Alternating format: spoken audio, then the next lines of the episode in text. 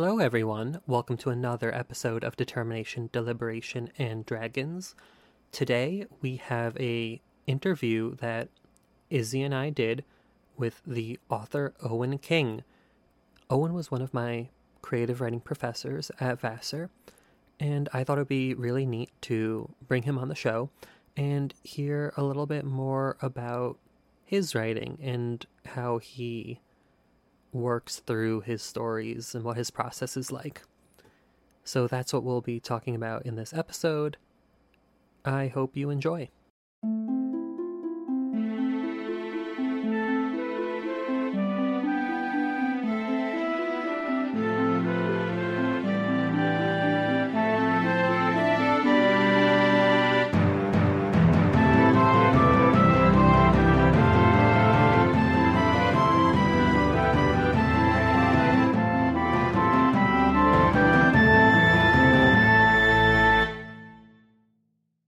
Awesome. So, if you want to just introduce yourself really quickly, Hi there, I'm Owen King. and then now we'll start the intro questions. So, um, we only have four questions. First, Okay. we want to know what your favorite book is. Uh, what's my favorite book? Boy, that's a tough, that is a really tough one, but I'm gonna, because I, I sort of have different favorites that do different things. Um, but I think the book I've read the most is Great Expectations by Charles Dickens. Uh, and I, I mean, there's a number of things I love about the book. I, I love the patterning of the book. Um, the, the way that it it moves between this very um heartfelt and sad family story and this sort of romance that's never gonna you know that isn't really fated to be for Pip. Um the way it moves between that and the sort of comic moments that Dickens is so good at where um you know people will have the most characters will have the the funniest sort of mannerisms and sort of and so and and his way of um sort of emphasizing the quirkiness of the characters is so pleasing and so elastic um in the the sentences. They they always have such a nice rhythm to them and like a the, they all like wind up like pocket watches and and also I I love the way that he feels um so close always when I read you know when you read the the first chapter of Great Expectations and Pip goes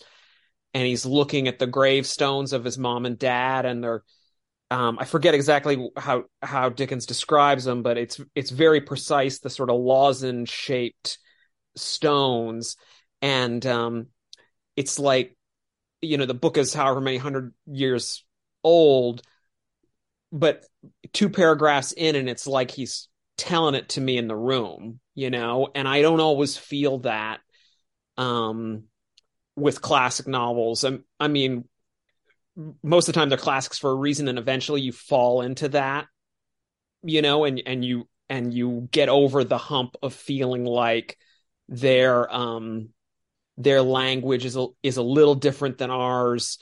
Um and obviously the point of view is is really different from ours.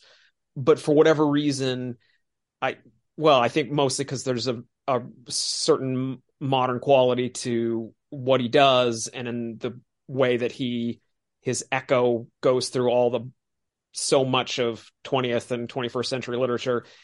With him and with great expectations especially i'm like in it right away. And uh it just it it feels it feels so present. And so i i love that book so much. It's so funny to me and so moving to me. Uh and i also uh, one last thing i like that pip isn't a hero in any in the way that that um you expect a hero to be. Uh and to, he he is full of um failing and that appeals to me enormously. I, I don't have a ton of enthusiasm for books with like us with like a a character who's like, yeah, that's the hero. That's the person who's going to save everybody. Um, or that person, she's the she's the good guy, or he's the good guy. Um, that's not something that appeals to me hugely. I really like it when the characters are flawed, and I I love how he's flawed and he's at the center of the book and because that's what feels real to me to life. So awesome. Sorry, sorry to give you a stem winder on Great Expectations. Uh, I no, like no worries. Kind of rereading it. I read it, you know, years ago in high school, but now it feels so fresh. I, I read this great. I read this great novel called Havisham by a writer named Ronald Frame, and um, and it's told from Miss Havisham's point of view. Mm. And it's so clever because the book explains uh, some of the I mean a little bit of a spoiler alert here. Miss Havisham like lives in her wedding dress in the ruins of her home and certain things are unexplained and you're always like well she's been like wearing this wedding dress for how long you know? And it's like sort of strains your disbelief. Uh, but one of the great things about the this ronald frame novel is that he figures out you know like technical answers for a lot of stuff that Dickens just you know expects you to believe. And it's really cool. It's really cool. And it makes her very appealing in a strange way the whole book.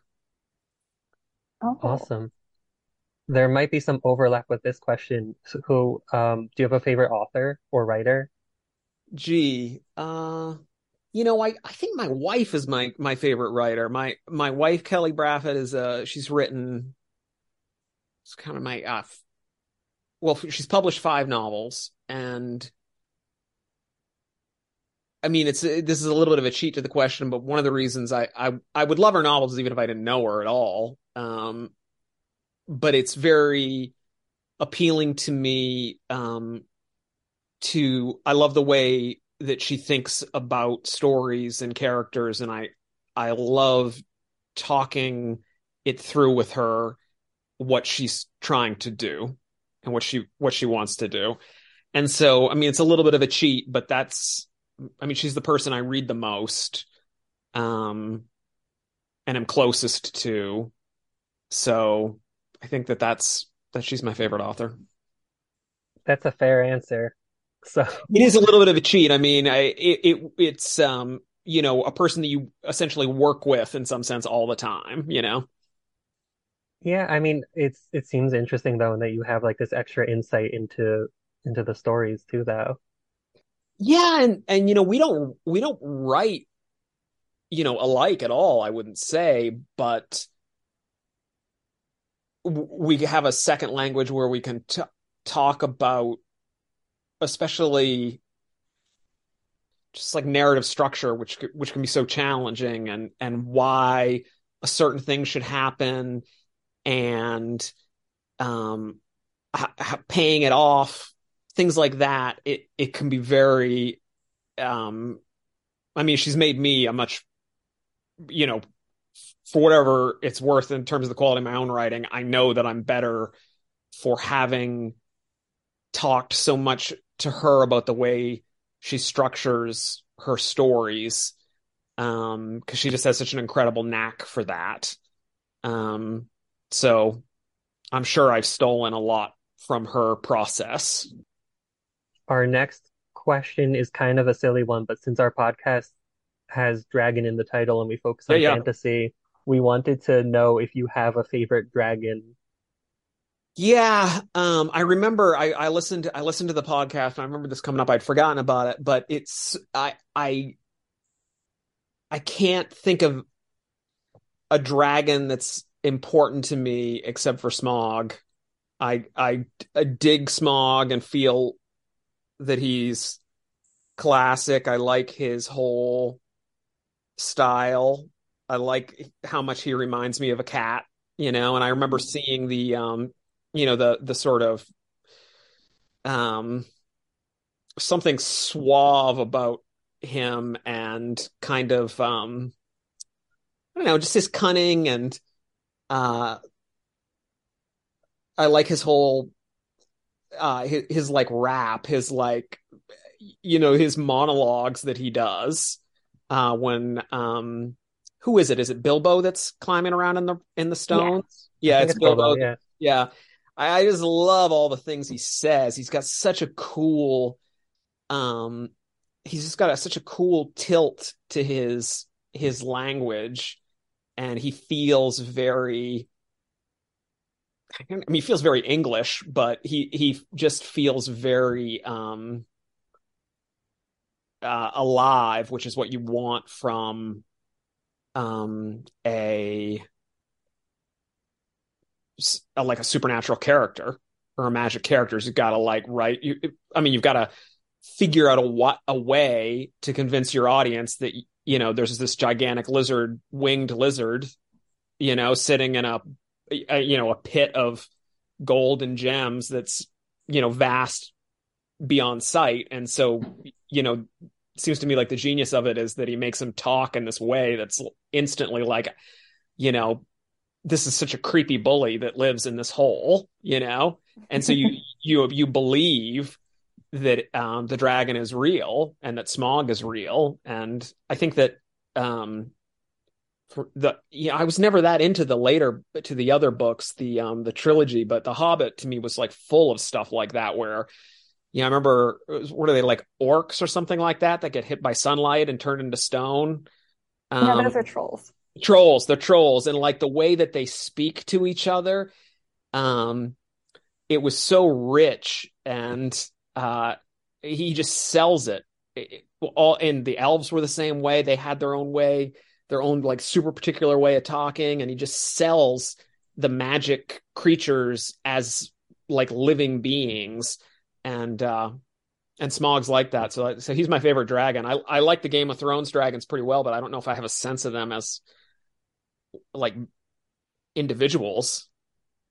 You know, like mm-hmm. I've I've read the four books, but I don't recall them being like I guess they maybe in the show they got particularized, but I didn't see that. So, what did you guys say for dragons? I well, I was a little disappointed with the Hobbit because Smaug only shows up at the very end. Oh yeah, I was hoping for more page time. time. Yeah. yeah. Um, but I am a big Earthsea fan, Ursula Le Guin's um, uh-huh. Earthsea saga. So I said Kalessin, who's like the big, like the oldest dragon in that series. Partly because it was one of the first dragons I could think of that has like a name I've never read Eragon either, which is like another big dragon series, but um is like ageless basically and in that series I think dragons can't lie, but they're very cunning. Uh-huh. And um because their language that they use is like the language of magic, everything they say is like has to be true, but they can say the truth in very specific ways that can confuse people uh-huh. Um, but they're like basically creatures of magic and so hugely powerful and rarely come in contact with humans. And so they're good talkers? Uh I don't remember. The main character Ged does talk with the dragon at one point, but it's been a while since I read the series, so I don't remember how well the conversation goes, but it's more like the metaphorical meaning of them as like embodying freedom. And uh-huh. there's this other character Tehanu, which um spoiler alert for those who haven't read the series, she turns into a dragon and flies off to join Kalessin and the other dragons way out in the west. That is sort of like like how you'd think of the elven lands in Tolkien with um the far west being well, Le Guin was definitely a huge fan of Tolkien, so maybe it has a little parallels on purpose uh-huh. of being the place where you go to that is like beyond mortality and beyond any kind of thing that could hinder you. So it's like freedom and pure um, life, I guess, independence. And Kalessin definitely embodies that. Um, and Tehanu, when she chooses to like embrace her dragon nature and become a dragon, um, is sort of metaphorically carrying that on, or I guess literally and metaphorically. That sounds great. I've never read those. I would love to. I would love to. I Yeah, should. I they're I- I fantastic. them. What about you, Peter? What was your favorite dragon? Yeah, my favorite dragon is very different. It's just Toothless from How to Train Your Dragon. Yeah, he's I like I, that he's cute and cuddly. I was just I was just thinking, oh yeah, that guy, that's a good dragon. That's a good dragon. Yeah, and that's the the dragon in my book is not necessarily based off of him, but it's it has that more like oh friendly vibe to it. So, but we also wanted so our last kind of intro question is um since this is a, a writing podcast, like just what do stories and like writing mean to you? Like why is it important to you um that you are a writer and like that that we have these stories in our lives? Um, well, I don't know if I have any hugely uh, original things to say about that. I think I'm gonna have to let my cat out of this room in a second. Um, I think that stories can help us understand the world. I mean, the world is endlessly complex, right? And real life doesn't tend to um to have a narrative the way that a novel will have a narrative. Um, it has got a lot more like you know, sort of offshoots that don't um that don't end in a satisfying way or explain anything. Um, a, a lot of life isn't um, like the end of um, oh, like the end of The Hobbit, that where he makes his journey and comes back. Right? It's a lot of unfinished journeys in real life, and there's a lot of um, there's a lot of unknowable things and and and I think a good story often contains lots of unknowable things, but the um, fashion fashioning of uh, of a narrative can tell a story that holds echoes of the things in our real world that trouble us or interest us or amaze us and uh, amuse us and sort of um, sort them and and make it uh, a meal that you can consume.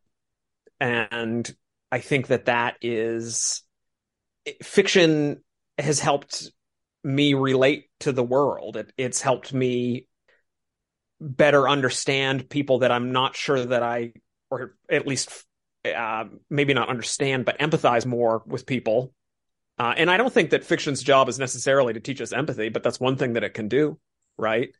Um, and so I think that that's something that stories do for us is make sense out of the world and shape the world in a way that is easier to absorb. Um, and I think stories can comfort us and thrill us and we need all those things. I mean we haven't got much time you know and so we we need these things that um help us get the the most joy and awareness out of our short existence as we can. And i think that stories you know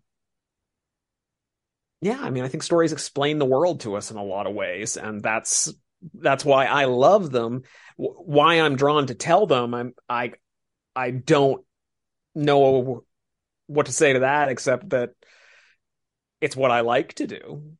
You know, and I, I've never been too good at there's nothing else that I'm like especially good at. I'm not even sure I'm that great at that, but it is something that I, I have a little bit of a facility for.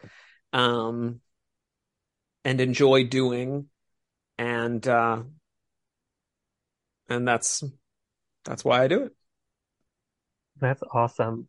I kind of want to, so going off of that, like I'm really curious about what the writing process is like for you.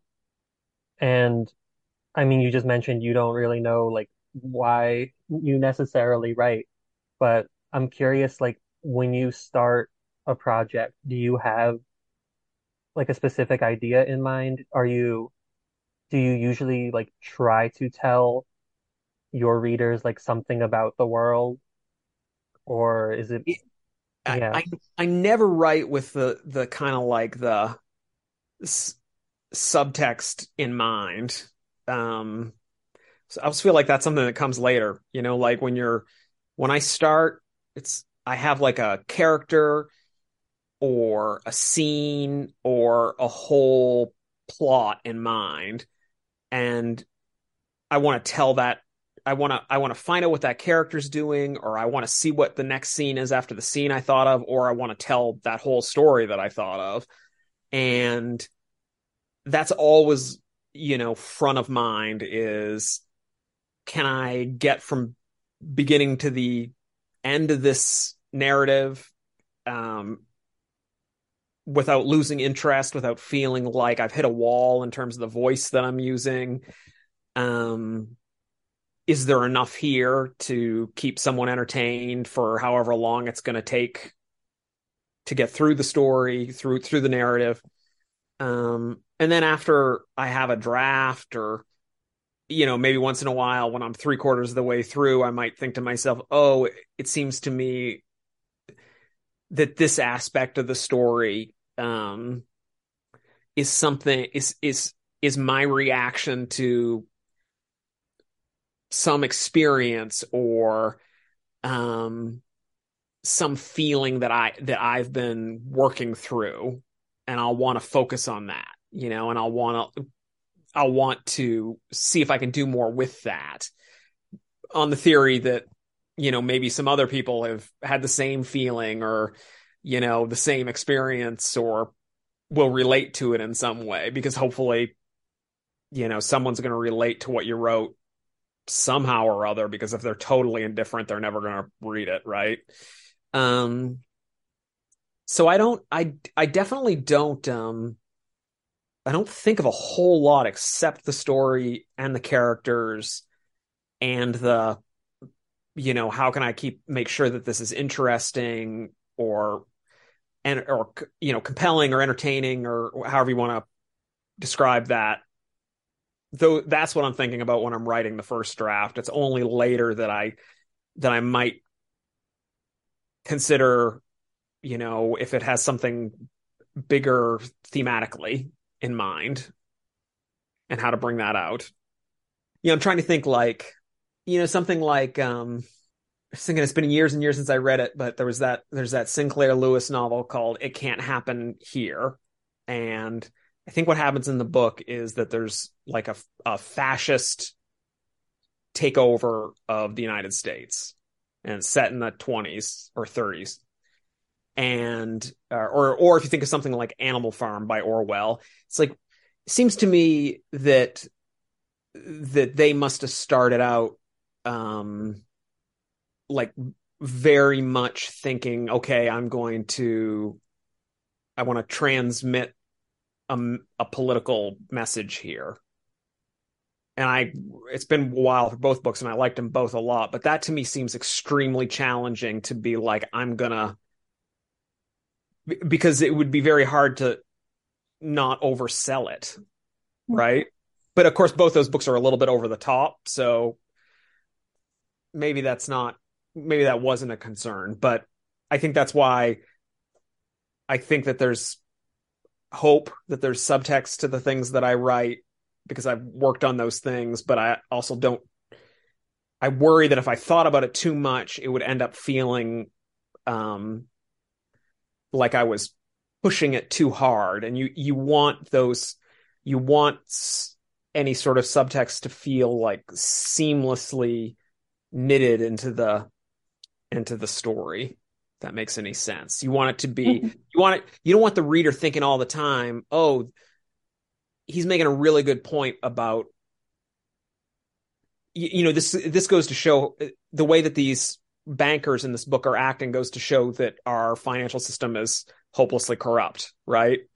You don't want them to be thinking that when you want them to finish the book and be like, you know, there was there was like a, a, a real corrupted quality to the culture around these bankers you know? And I, it seems to me that speaks to do you see what i mean what the difference is? Kind of like you want you don't want it to to um take over or at least I I I would be leery of it of of some sort of political message or something along those lines like um kind of jumping up and obscuring the forward motion of my story. I'd, I'd want it to like kind of land with a thump at the end or or like slowly climb over the shoulders of the reader and have them thinking about it then. Oh wow, we've only got 9 minutes left, 10 minutes left. Oh no. Okay. Yeah. I lost the track on that one. All good. I think your answer was really interesting and like especially you referencing Animal Farm. Just like really quickly, um, I'm kind of like comparing it to this other book. My favorite book from fifth grade was it was called Poppy. It was by an author named Avi. And on the face of it, it's just like a fun adventure about a mouse who goes like fights an owl, um, and finds like a new house for the for the mouse family to like go and live in. And the other day I was like, but wait, this book is really about like fighting disinformation where like the owl is kind of controlling all the news that the mice get. Um, Uh-huh. And it's the owl was like, oh, don't go near the porcupine. Like the porcupine will eat all the mice. And then like the mouse meets the porcupine and the porcupine's like, what are you talking? Like I'm a vegetarian. Right, and the mouse right. learns like, oh, the porcupine's the only thing that can defeat the owl. So it's like, oh, wow, like you don't necessarily like have to see that this is like a mouse fighting against disinformation, but um it, it's there. I mean, it took me a lot of years to just like randomly think about that. Whereas like Animal Farm, you're right, it's very like you can't not see all the things that Orwell's trying to say. Um, May I ask you guys a question? Oh yeah. yeah. What is so you you're you're sort of using the the time to talk about um creative writing. What are the what would you say is the major thing that you guys eat each s- struggle against or or like what's what's like the main challenge that you face in your writing, do you think? It's, I mean, it, all, all writing is kind of a journey in so many steps, and it has been really great to do the workshop of your novel. And I think partly it's just a matter of continuing to polish the stone and not, you know, losing steam. And I think that for myself is one of the things I can run out of steam and I'll be like, oh, I got an idea. I wrote one page and I'll write notes down and then never finish the actual story because I'll be like, it's in my head and the words are not perfect enough to come out. Um, so I guess it could also be a little perfectionism. Yeah. Yeah, I think that the I mean, one thing that's helped me is I had the I I did have a, an advantage. I've had a lot of advantages in my life, I should say. Um, very lucky. But one thing that helped me was a little bit of a challenge to me as a as a younger child is that my parents were writers, and so I knew that they were like going to work. You Mm. know that like the door would close and you'd hear the keys, and then they would just be doing it. You know, they'd just be writing. You could come back an hour later and you hear the same sound. You know, because it was typewriters in those days. Um, makes me makes me sound really old. Um, and so it was like the routine of it when I was young that kind of scared me because I was like, this is like the world's most boring office job and you're all by yourself, you know? But but then later, as I got older and I and I wanted to write more, and I just thought to myself, well, I'm just gonna it's there's no getting around it. I'm gonna have to do it like they did it. You know, I'm gonna have to like sit down for a specified period of time and and for years it was like a task you know like probably from the time i was like about you know 19 to the 20 all the way through grad school probably till i was 25 26 doing it for like 6 years or something like that of writing regularly you know pretty much every day for an hour or two if I could, or, or more, hopefully, um, if I had the time. Um, and then at some point in there, it became like second nature, you know? And in that way, I think that writing can get to be more, surprisingly like just playing a musical instrument. You know, if you just do it every day, y- your fingers learn and you just go. And also, I think, you know, I've been better the last decade about finishing things. Like I, I used to do this thing where I'd, hmm. I'd write like five pages of a story. I'd be like, gee, I hate this.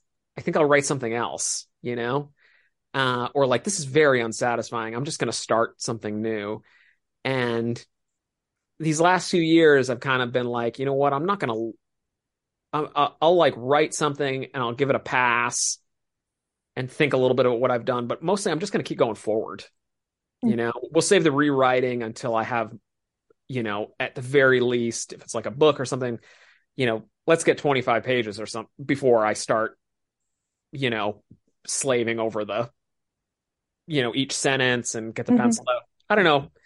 That that might that might help, but it is hard. You know, it's it's very hard to be like, this isn't as good as I thought it was going to be in my head. And you write and you look at it and you're like, well, this is good, but I I had something really awesome in mind.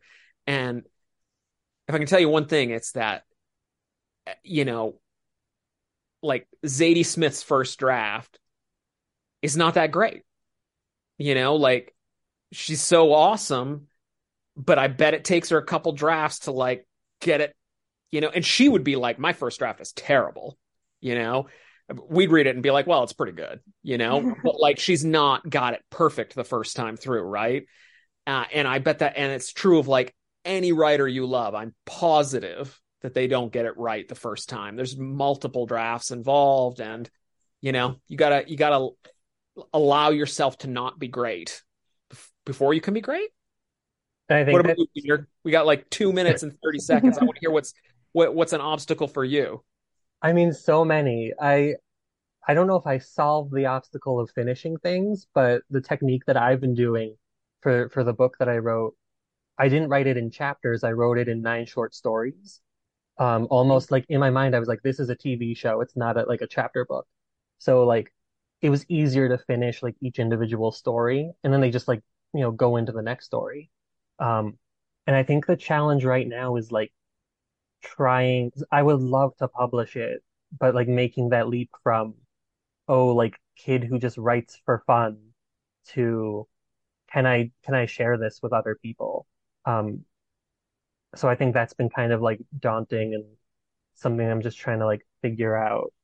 And also, like you were saying before about like political messages like overtaking the story sometimes, whereas like my my story definitely came more from like, oh, there's different ideas and themes that I wanted to tell, and then the characters and the world kind of like built out from there. Um, and going back and like trying to make sure that like, you know, there those things are balanced. So there's a lot of struggle. There's no way. There's no right way to do it, though. You know, like Yeah. it's not like um building a house. You know, I mean, at the end of it, the book or the story or whatever is like a full, complete structure, but it's not like you got to start from the floor up. You know, you could write the ending first or the middle first, or you know, write all the things the first time through that are the things you don't want to write. You know, there's like that old Elmore uh, Elmore Leonard writing advice, which is like I he says he he leaves out the parts that people skip. You know, like maybe you have to write the parts that people skip first, and then the rest of it. Yeah. Okay. Well, we have less than a minute. I just want to say thank you, Owen. I really appreciate Thank you for having me. I. I I, I hope everything goes great, and give me a holler sometime, and I'll come back and visit, and you guys can tell me. I want to hear more about what you're writing. We we didn't get to that part. Yeah. Thanks so much much. that. for- We'll do it next time. I want to hear what you guys are doing. Okay. Okay. Thank That'd you. Owen. Thanks for having me. It was Thanks nice so to meet you, much. Isabella. Great to meet you Bye. too. And that concludes our interview with Owen King. I hope that you enjoyed the episode. As always, you can check out our Patreon for exclusive episodes, including a discussion Izzy and I had about the Word Museum in Washington, D.C. You can also check us out on Twitter and on Instagram, and share the pod with your friends and family. That's it for now, but remember, don't let the day drag on.